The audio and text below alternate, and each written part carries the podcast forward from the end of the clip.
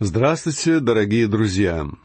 Мы продолжаем наши лекции и возвращаемся к началу второй главы книги Михея. Здесь пророк описывает конкретные грехи народа. Суд свершился над ним из-за того, что он предался идолослужению и всему тому, что было с ним связано. В те времена идолопоклонство было связано с аморальностью — а проститутки зарабатывали свои деньги на высотах. Проституция служила основой финансирования их религии, потому что секс и служение идолам были тесно связаны между собой. То же самое происходит сегодня в оккультных и сатанинских религиях. Мне кажется, между современным оккультизмом и идолопоклонством времен Михея есть определенная связь. Секс играет в них очень важную роль. Они являются откровениями человека, который нарушает заповедь Бога. Сексуальный грех и идолопоклонство идут рука об руку. Они разрушают семью, и те теплые, доверительные взаимоотношения, которые существуют между мужчиной и женщиной в браке. Если секс сохраняется в рамках брака, то он может быть чем-то прекрасным и ценным. Но если нация выводит секс за эти рамки и поощряет порочный секс во имя религии или новой морали, то это говорит о том, что нация близка к своему закату. Те грехи, которые во второй главе будет обличать Михей, это грехи людей против друг друга и грехи против человечества, тогда как в первой главе пророк говорит о грехе людей против Бога. Дело в том, что если у человека нет отношений с Богом, он не может нормально относиться и к своим собратьям. Если же человек поддерживает отношения с Богом, то он может быть в мире со своими ближними, хотя часто сам этого не хочет. Вторая глава книги Михея не будет легким и развлекательным чтением мы поймем, что это не самая прекрасная страница Слова Божьего, но в ней повествуется о грехе нации, который повлек за собой ее уничтожение. Для нас, как для чад Божьих, и для всего нашего народа необходимо услышать Михея и пробудиться. Итак, читаем первый стих второй главы книги пророка Михея. Горе замышляющим беззаконие и на ложах своих придумывающим злодеяния, которые совершаются утром на рассвете, потому что есть в руке их сила. Хотя пророк может подразумевать здесь и порочный секс, в этом стихе он в первую очередь говорит о других видах греха. Есть люди, которые, отправляясь ко сну, не отдыхают от дневных трудов, а замышляют зло — Одна женщина жаловалась мне, что ее муж, приходя домой, не оставляет свою работу в кабинете, а приносит ее с собой, у себя в голове. Вечером в постели он думает только о том, какие у него есть дела на следующее утро. Нет ничего удивительного в том, что его жена всерьез задумывается о разводе. Злодеяния, которые совершают утром на рассвете, потому что есть в руке их сила. Речь идет о том, что злоумышленники вполне способны осуществить то зло, которое задумали. В нашем современном обществе грешники и богохульники добиваются успеха в жизни. Богатство моей страны находится в руках неправедных людей. Деньги дают власть, и безбожники в силах осуществить то зло, к которому они стремятся — Именно поэтому наша страна пребывает в таком плачевном состоянии. Дело вовсе не в энергетике и не в политических скандалах. Все дело в том, что власть отдана в руки неблагочестивых людей. Тот же самый грех привел и Израиль к погибели. Мы уже говорили о том, что Михей представляет нам ту философию управления людьми, которой придерживается Бог. Если вы сомневаетесь в этом, прочтите историю падения великих наций. Когда богатство и власть попадают в руки небольшой группы грешников, Бог свершает свой суд. Михей продолжает говорить о тех своих современниках, которые каждый день творили зло и делали это двадцать четыре часа в сутки. Во втором стихе пророк формулирует свою мысль конкретнее. «Пожелают полей и берут их силою, домов и отнимают их, обирают человека и его дом, мужа и его наследие». Таким образом поступали, например, Ахав и Иезавель. В третьей книге царств, в главе 21, мы читаем о том, что Ахав страстно желал завладеть виноградником Науфея. Он очень хотел получить его, но ничего не предпринимал. Однако его жена Иезавель была грешницей и верила только в решительные действия. Она решила получить виноградник в собственность, убрав Навуфея с дороги. То, что делают правители, делают и их подданные. Богатые начали жаждать новых полей и виноградников, потому что в их власти было добиться своего. Точно то же самое происходит и в современном обществе. В дележе прибыли все решают крупные воротилы. Они жаждут получать доход.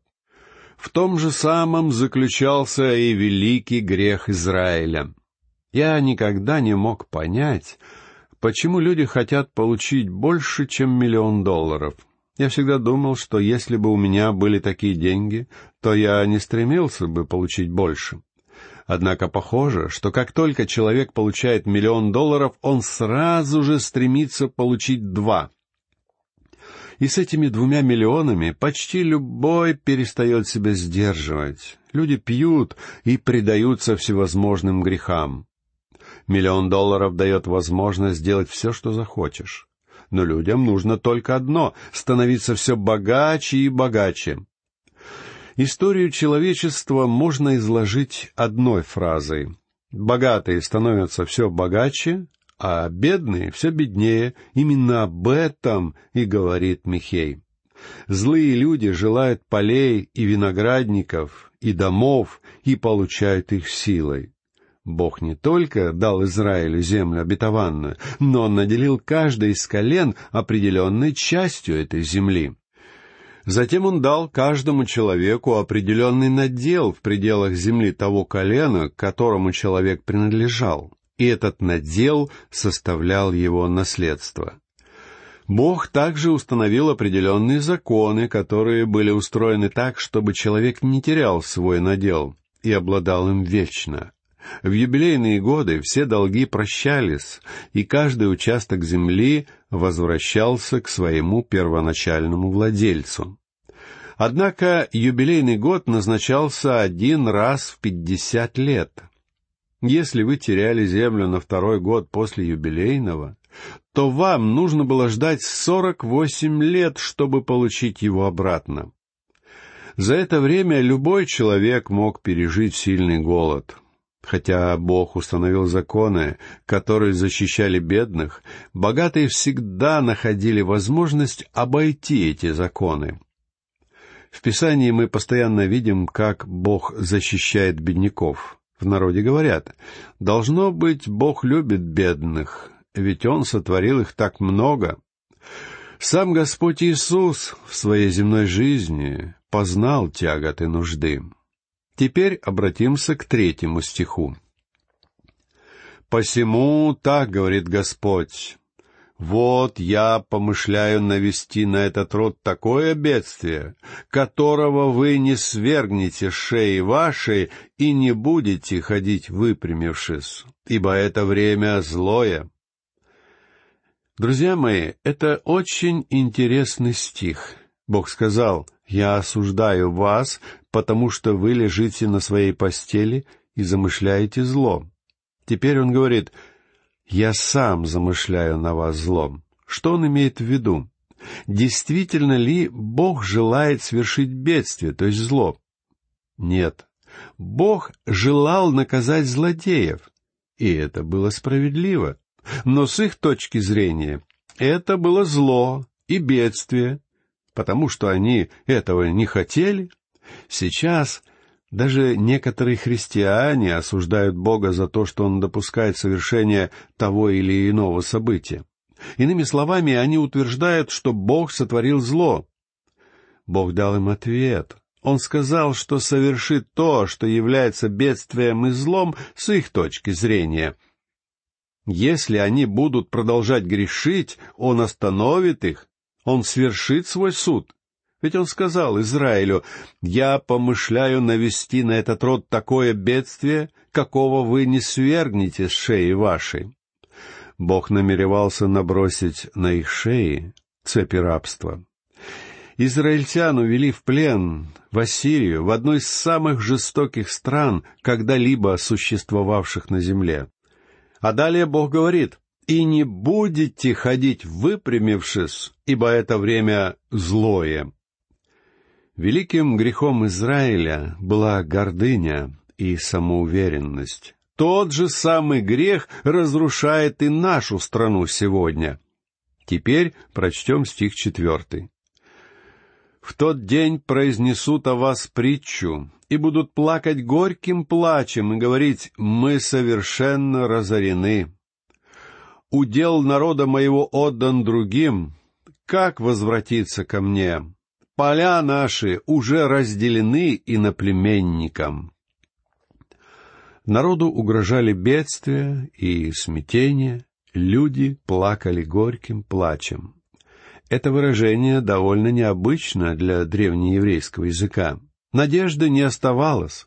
Мы совершенно разорены. Читаем далее стих пятый.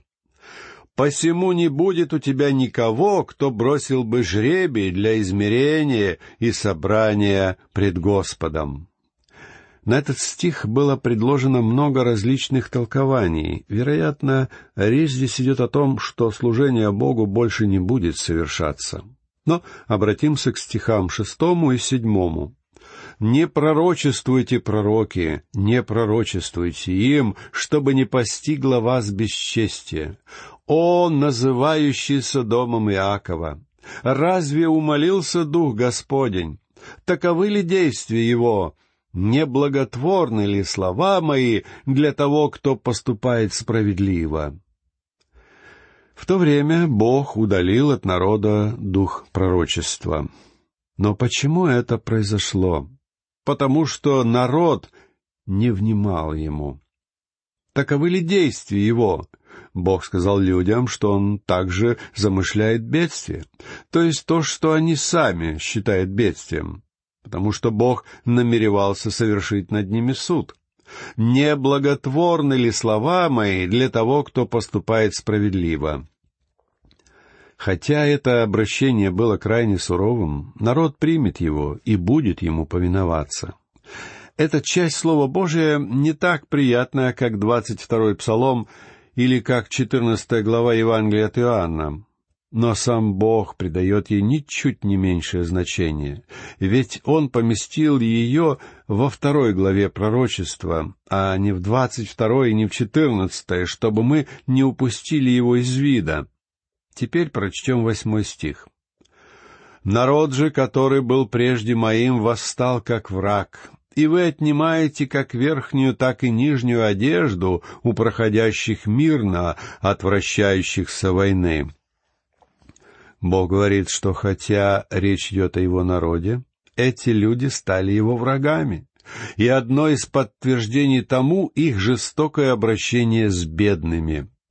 Бог всегда требовал справедливого обращения с бедняками. Его обвинение звучит так «Вы отнимаете как верхнюю, так и нижнюю одежду». Ведь бедным людям того времени верхняя одежда служила постелью. Иными словами, богачи отнимали у людей даже их постель. В своем грабеже они зашли очень далеко. Следующий, девятый стих, гласит «Жен народа моего вы изгоняете из приятных домов их. У детей их вы навсегда отнимаете украшение мое». Возможно, речь здесь идет о беззащитных вдовах, которые унаследовали свои дома от умерших мужей. У детей их вы навсегда отнимаете украшение мое. Даже у детей отнимали то, что дал им Бог. И эти дети росли с чувством возмущения. Я считаю, что Бог допустил непокорность современных детей для того, чтобы вывести нас из состояния литургии. Читаем далее стих десятый. «Встаньте и уходите, ибо страна сия не есть место покоя. За нечистоту она будет разорена, и притом жестоким разорением. Люди пытались разрешить свои сложности и обрести покой, не обретя мира с Богом. За нечистоту она будет разорена, и притом жестоким разорением. Из-за нечистоты греха и бессердечной жестокости людей земля изгонит их. Читаем стих одиннадцатый. Если бы какой-либо ветреник выдумал ложь и сказал «Я буду проповедовать тебе о вине и секере», то он и был бы угодным проповедником для этого народа. Здесь чувствуется самый настоящий сарказм. Бог говорит, «Вы хотите таких пророков, которые одобряли бы ваши грехи». Друзья мои, в наши дни очень многим людям не хотелось бы, чтобы проповедник говорил, что пить нельзя, и что опьянение не ведет ни к чему хорошему. Многие пасторы и в самом деле одобряют принятие алкоголя в общественных местах. Они говорят, что мы живем в новые времена и что мы не пребываем под законом Моисея, а потому можем позволить себе очень многое. Хотя мы действительно живем под благодатью, нам не следует забывать. Если вы любите Бога, то вы будете соблюдать Его заповеди. А Бог, безусловно, осуждает пьянство. Лжепророки времен Михея не осуждали грехи народа. Они были очень популярными проповедниками, потому что они говорили то, что люди хотели от них услышать. Весть осуждения, которую принес Михей, была очень тяжелой. Но в конце второй главы мы находим прекрасное небольшое пророчество, которое сияет словно солнечный луч посреди грозовых облаков. Мы назовем эту часть книги пророка Михея так. «Обетование остатку».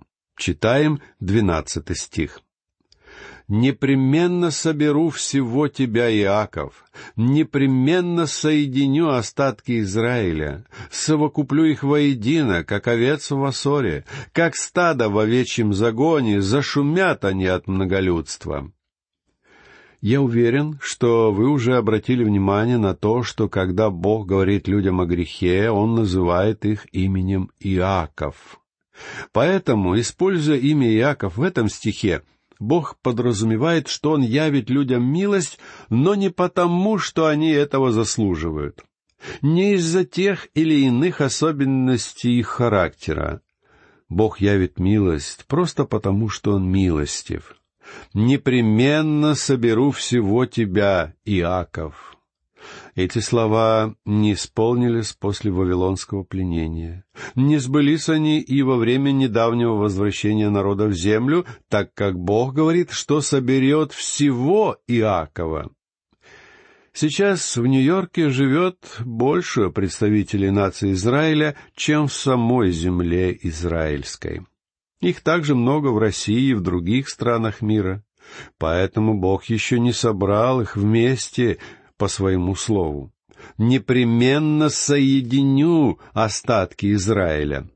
Здесь Бог называет остаток словом «Израиль».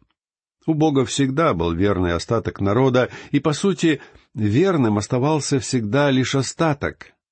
В истории не было момента, в который можно было бы сказать, что сто процентов нации обратилась к Богу. И Бог всегда являл народу милость именно ради остатка. Но о ком идет речь, когда мы поместим это высказывание в контексте будущего периода Великой Скорби? Здесь говорится о всем Израиле, частью которого станут те самые 144 тысячи свидетелей.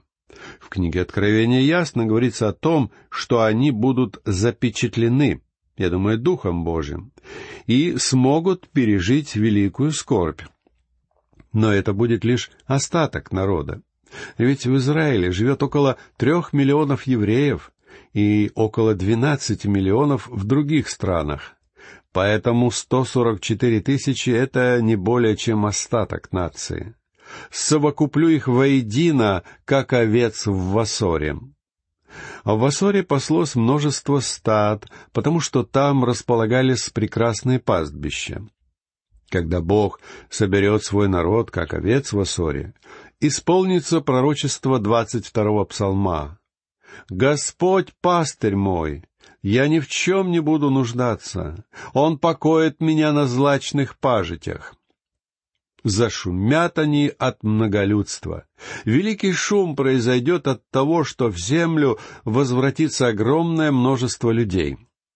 Когда Бог возвращает народ в его землю, это не означает, что все эти люди будут в любом случае спасены, но все же это событие явит собой поразительное зрелище. Если возвращение Израилю его земли после Второй мировой войны вызвало такую радость среди исследователей пророчеств, то какое же ликование наступит в будущем? Прочтем последний, тринадцатый стих второй главы. «Перед ними пойдет стенорушитель, они сокрушат преграды, войдут сквозь ворота и выйдут ими, и царь их пойдет перед ними, а во главе их Господь. Стенарушитель — это тот, кто идет впереди и устраняет все помехи и преграды. Я считаю, что речь здесь идет о тысячелетнем царстве, когда Господь Иисус пойдет впереди людей, снова возвратившись на землю. В этом стихе он назван стенарушителем, царем и Господом. Дорогие друзья, в этих двух стихах, помещенных в самом конце второй главы, которая в целом носит обличительный характер и возвещает народу осуждение Божие, пророк рисует удивительную картину великой силы Господа, которая будет явлена в Его милости. Воистину, кто подобен Богу в Его суде и милосердии? Вторая глава пророчества Михея — это прекрасный пример того, как гнев и осуждение Божье сочетаются с Божьей милостью и милосердием. Но подробнее мы будем говорить об этом на нашей следующей лекции. А сейчас мне пора проститься с вами. Всего вам доброго. До новых встреч.